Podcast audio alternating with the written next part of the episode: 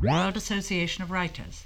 The initials PEN stand for poets, playwrights, essayists, editors, novelists, and by implication of the initials, for all writers. PEN was founded in London in 1921 by John Galsworthy, who became its first international president. American PEN was founded in 1922 with Booth Tarkington as its first president. The present president of International PEN is the old novelist, V.S. Pritchett. The present president of American PEN is the young novelist, Jerzy Kosinski. PEN has over 80 centers in 60 countries of Europe, North and South America, Asia, and Africa. World membership is around 10,000. American PEN, which has its headquarters in New York but draws its members from all over the United States, has 1,500 members. Membership is by invitation of the Membership Committee, extended to published writers of demonstrated accomplishment. What is PEN for, and what does PEN do? PEN exists to promote worldwide friendship and intellectual cooperation among men and women of letters. PEN is a purely literary association, working in a practical way on all matters of concern to writers generally better protection of literary copyrights, better deals for translators, workshops for beginning writers in underprivileged areas, lectures and receptions for foreign authors coming here. Jerzy Kosinski, the novelist and president of the American PEN Center, has just announced that the center will present annually the Ernest Hemingway Foundation Award of $3,000 for the best first novel by an American published by an American published during the previous year. This new award is donated by the Ernest Hemingway Foundation, established by PEN PEN member Mary Hemingway in memory of her husband. This award is the latest expression of PEN's concern for the plight of the beginning writer. PEN has no politics but it is against the imprisonment of writers for political reasons, and PEN members in the PEN Charter pledge themselves, quote, to oppose any form of suppression of freedom of expression in the country and the community to which they belong. PEN is therefore against all censorship of the written word.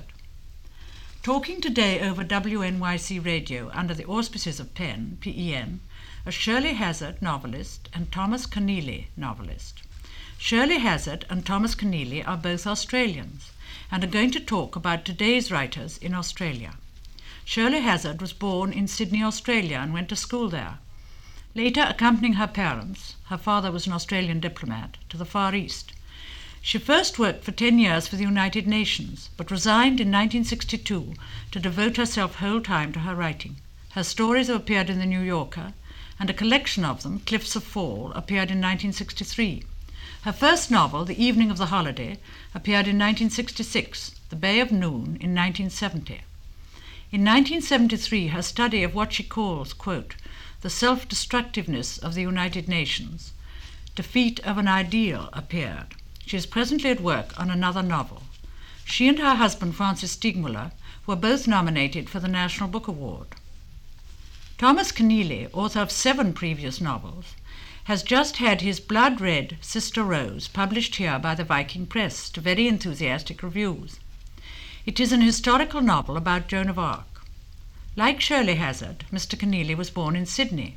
He studied for the Catholic priesthood and also for the bar before he began writing fiction in 1964. Of his seven novels prior to Blood Red, Sister Rose, two, The Chant of Jimmy Blacksmith and Three Cheers for the Paraclete, won the Miles Franklin Award for the Best Australian Novel. He has also won the 1970 Australian Bicentenary Novel Prize and the Royal Society of Literature's Award in 1973.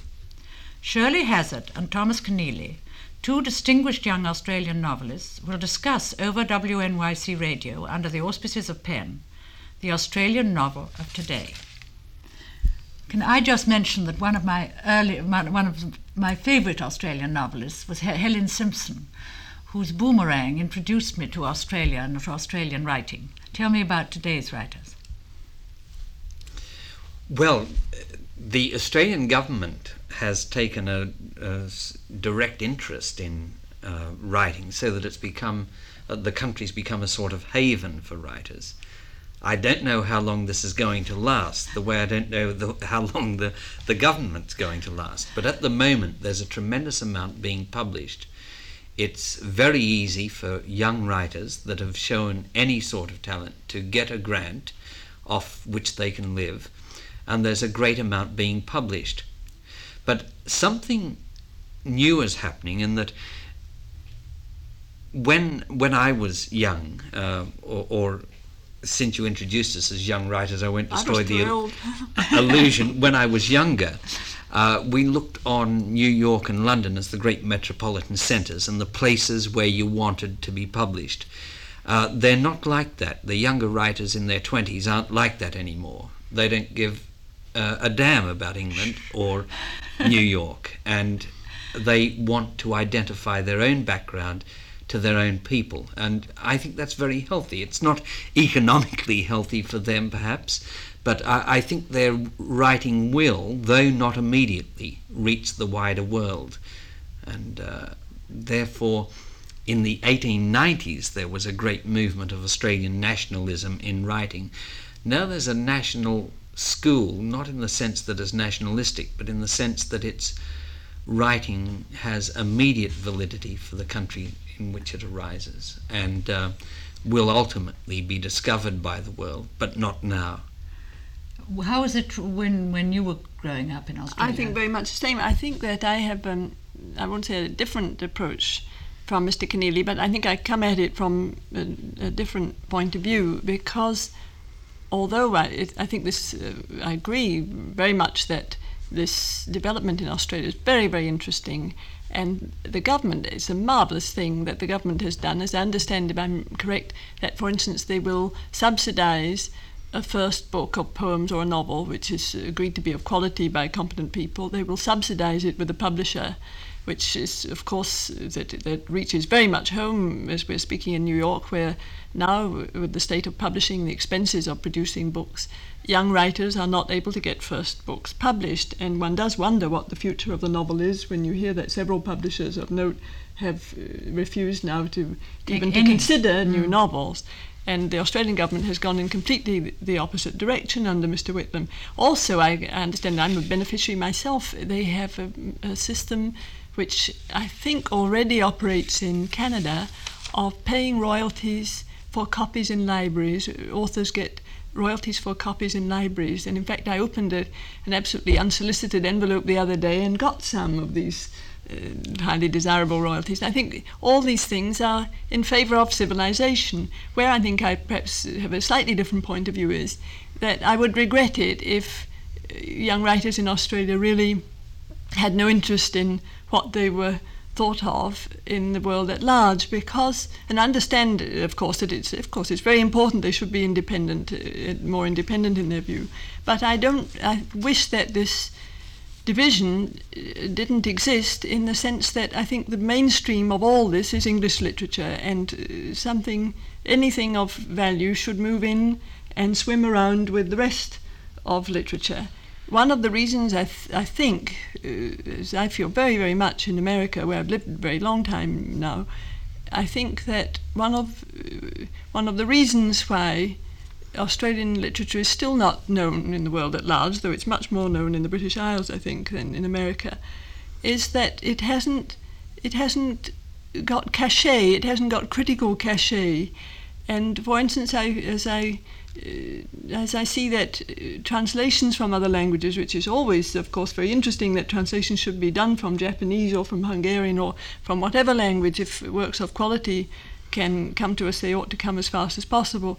But I think that there is even more of a, a market for publishing such works in America, in, in such literary works, novels, for instance, than for Australian novels to be published here, and yet so much is happening now in Australia, especially among young young people, and it has, this, as you say, it has this stamp of a new a new ethos on it, something very interesting in itself.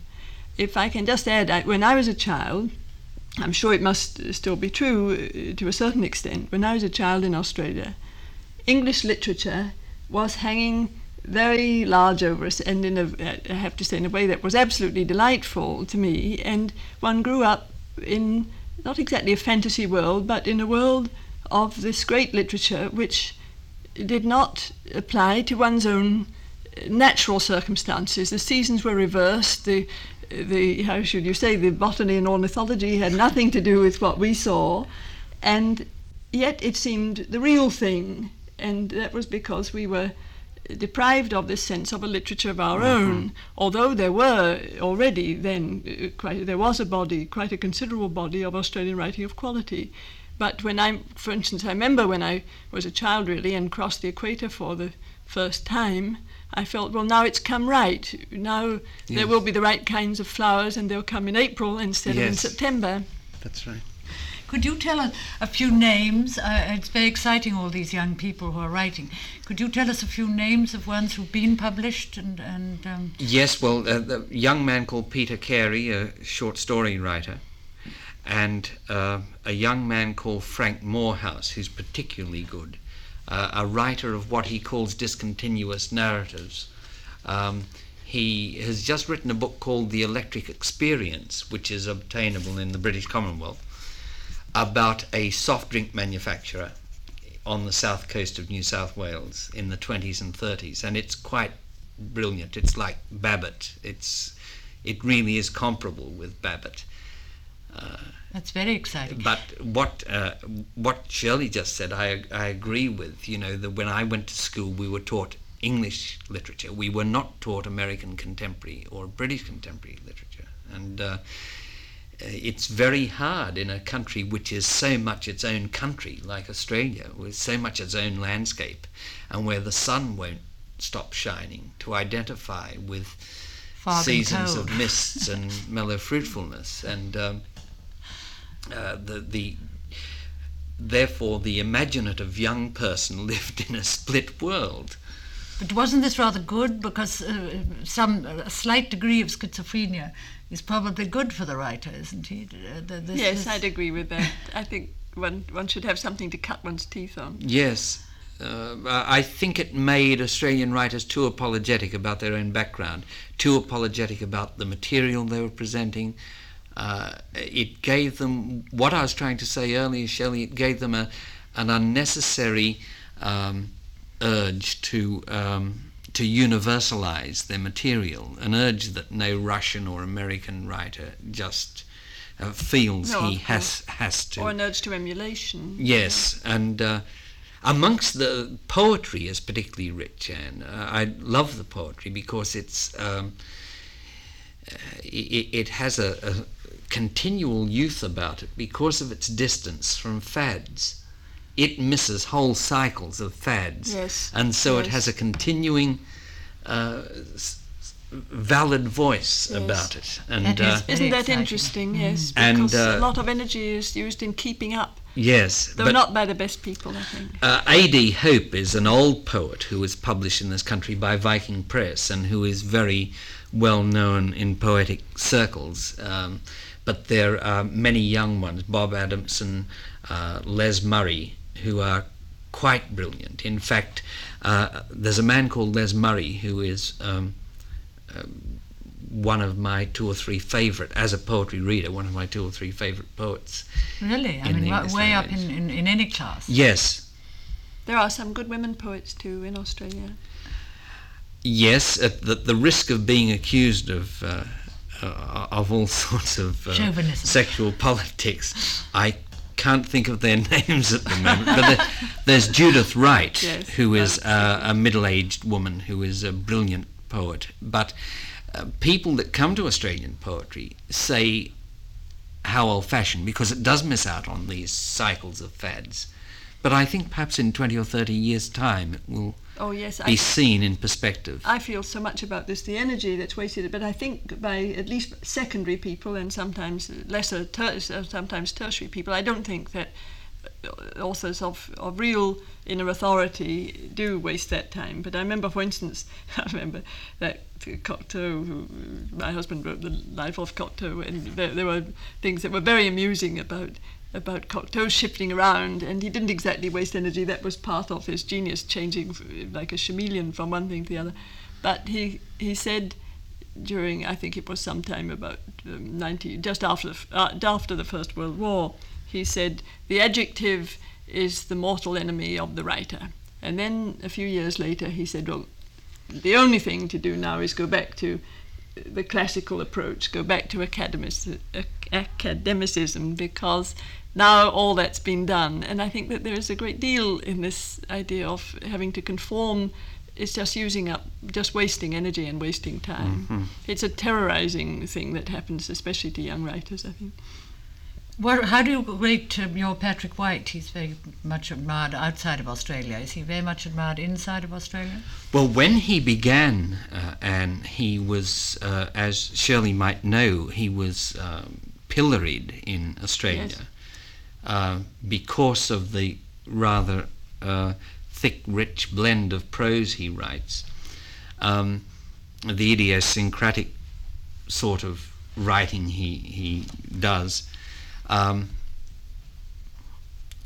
he was uh, dismissed and mocked, and uh, really the his persistence in remaining in the country when he didn't have to, because he's a different kind of Australian to me. He he is one of the, one of those old squatting families, pastoralist families, with a private income and a Cambridge uh, education. He could have gone off, as so many of tho- those people did, and become a an Englishman, and um, he didn't. He was He's- actually born in England. Yes. Literally born in England. so that he stayed on and uh, took all this abuse. He's not very amenable to abuse either. And then after the success of Voss and during the 60s, he, he came to be recognized. And uh, now the pendulum has, has uh, swung the other way, and he's a sort Well, he of cultural Nobel god. Prize, didn't he? And he won the Nobel Prize, and he's a cultural god. But um, I, I think he's a great, monumental, uh, massive, massive writer. What do you think of him? I admire Shelley. him immensely. I think this is one of the very few great novelists of the century. I think he's an extraordinary man and, and extraordinary writer. And his books, well, it's true that they give them, um, they have a monumental aspect just by dimensions, I think that almost everyone who comes to them is surprised by the subtlety and tenderness of it, I think very Proustian in, in many ways his writing I don't mean in the sense of emulation at all but it it has a poetry in it I think very subtle and beautiful. I for me Voss is a masterpiece and I admire all his work, but that book I think quite extraordinary. Oh, and there are wonderful stories of his too. That there's one called Down at the Dump. I don't know if you know that. Yes, I know That's that in his collection, yes. the burnt ones.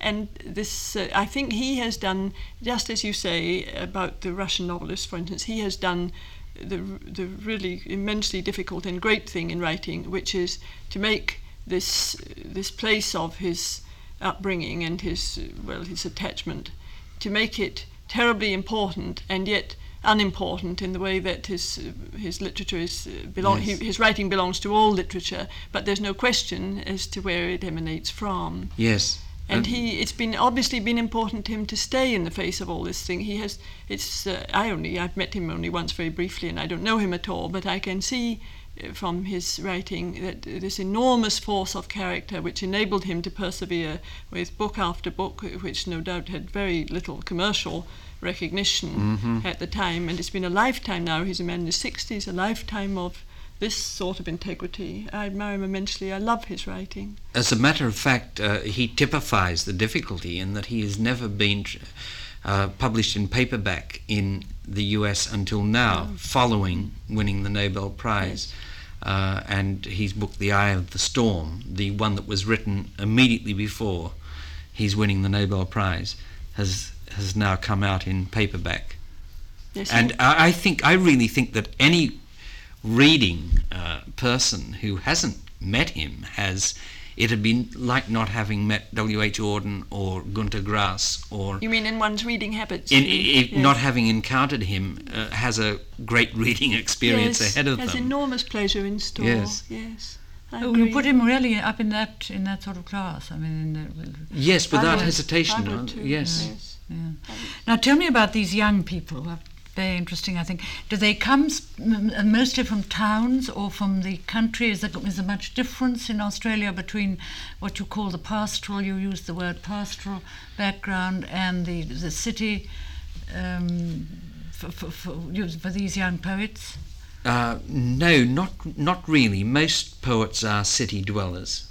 Um, most Australians are city dwellers. Uh, that's the irony of Australia. Although it it has the uh, reputation of being a frontier country, uh, because of the uh, immensity of country that it takes to support a, a flock of sheep or a herd of cattle, um, and because of mechanized farming and all that sort of thing, um, most people live, most Australians, at least more than two out of every three, live in a highly urbanized s- sort of way, and most of the poets live that way too. That's fascinating. I wouldn't have known that. Was that so in, before, when you were young? Oh yes, and don't you think in general, although of course one can think of exceptions, but writers tend to gravitate to cities, don't you think? There are, Oh there are yes, few yes who, indeed. who stay Yes. in rural circumstances. Uh, Les Murray, this poet I mentioned, uh, who is probably published in United States journals, um, he came from a dairy farm originally, but uh, he lives in the city now. There's something about uh, this question of uh, the, the indigenous character of books, which I think uh, is changing, though. I think that the world is a rather different place and, and in, an, in an accelerating way from this pattern of literature, where it has been very important to deal with one's origins and one's place, the territory uh, where one's writing originated. And I think, for instance, if I'm right, Patrick White has Patrick White has said that he had a choice to make at a certain time in his life. I think after he had served in the war in Europe, he decided to come back and settle in Australia because he he wanted to be he wanted to live in the place of his origins, no matter how difficult. He wanted to write out of that knowledge. And I think something has changed since then because, in the, in the sense that the world is, it's the communications have intensified so much. The world is smaller and also uh, much more on the verge of emergency. There's much less sense of continuity. There's much less sense of place. For one thing, cities especially have become very much the same. Unfortunately, there's a uniformity which is brought on by overpopulation and mass communication. And I don't mean it's total, but I think it is there people travel more easily and they don't tend to grow up in the same place. Even within Australia or America, they may have lived, by the time they're 21, they may have lived perhaps in half a dozen different places. Yes. And I think that this is, I won't say destroying, but it's convulsing this uh, question of what your origins are. Of course, when one remains within the same country, and particularly when that country is Australia, where there isn't a great diversity of of population, I think that there there is there is something still which remains to be brought out in this in this um, traditional sense but it, I feel it's breaking down. I don't feel that people necessarily would have writers would necessarily have that choice to make that Patrick White had to make all over again. No, uh, the, as I say, these young writers, uh, the the playwrights too, uh, write unapologetically and blatantly about Australian subjects, and uh, they um, don't even consider clearing out to London. Uh, as you know, when when we were young things, the urgency there was an urgency in every talented young person Yes, to clear yes. out to London, um, or or to New York, and um, many talented people did so because they found the Australian environment still too much a frontier environment and still too much hostile to uh, to uh, creative sensitivity and so on, and um, they were they were lost. They found what Patrick White found that in fact he's uh, he, he was uh, rooted in the Australian environment. Although he, he he wasn't a very obvious product. He wasn't a lifesaver. He wasn't big, tall, brown, and and good with women and uh, a great beer drinker or or any of those obvious things. He was um, a most unobvious Australian, but he could tell where his origins lay. Uh, that same clarity of vision didn't operate in a lot of other people who went off to to London and became uh, alienated from their origins, and I think suffered from it. Um, you don't think it might be a question of degree of talent also to to an extent, degree of talent. Yes, I, I mean, I think his choice in remaining was a choice that was inherent in his Yes. great talent as a novelist. To that clarity that tells tells you what you must do to succeed artistically, if not commercially. Um, the the longer I write, the more I'm convinced that uh, it's temper- ultimately temperamental and personality influences and choices that determine how good your book's going to be. And I think uh, that's an example of it. Yes. Um, you, your own choice has been to write mostly about Australia. Uh, Most of your Yes, novels um, are about mhm. Australia. But not the new one. Not the not, new not one. the new no. one, which is a historical novel, quite very, very different and, and uh, rather But can. I can I mention that Mr. Keneally's written about Joan of Arc before? She Oh. slipped in before. She slipped into a few of the novels I've written in the past about exciting. I Australia. Yes, know I think it's that. very interesting. Yes, that is very interesting indeed. Well, um, we're, we've uh, been talking with um, Shirley Hazzard and Thomas Keneally, two distinguished young Australian novelists. Mr. Keneally has just published here with Viking Blood Red, Sister Rose, a historical novel about Joan of Arc. And Shirley, you say he wrote before about Joan, Joan of Arc. Well, he should tell. she she slipped in. She slipped into other other novels. He's writ- this is his eighth novel, and Shirley Hazzard, whose um, last book was about the United Nations defeat of an ideal, and who is at work on a novel now. Thank you both very much, um, Shirley Hazzard and Thomas Keneally, for being with Pen Portraits today, and discussing over WNYC Radio contemporary Australian writing and writers. Thank you.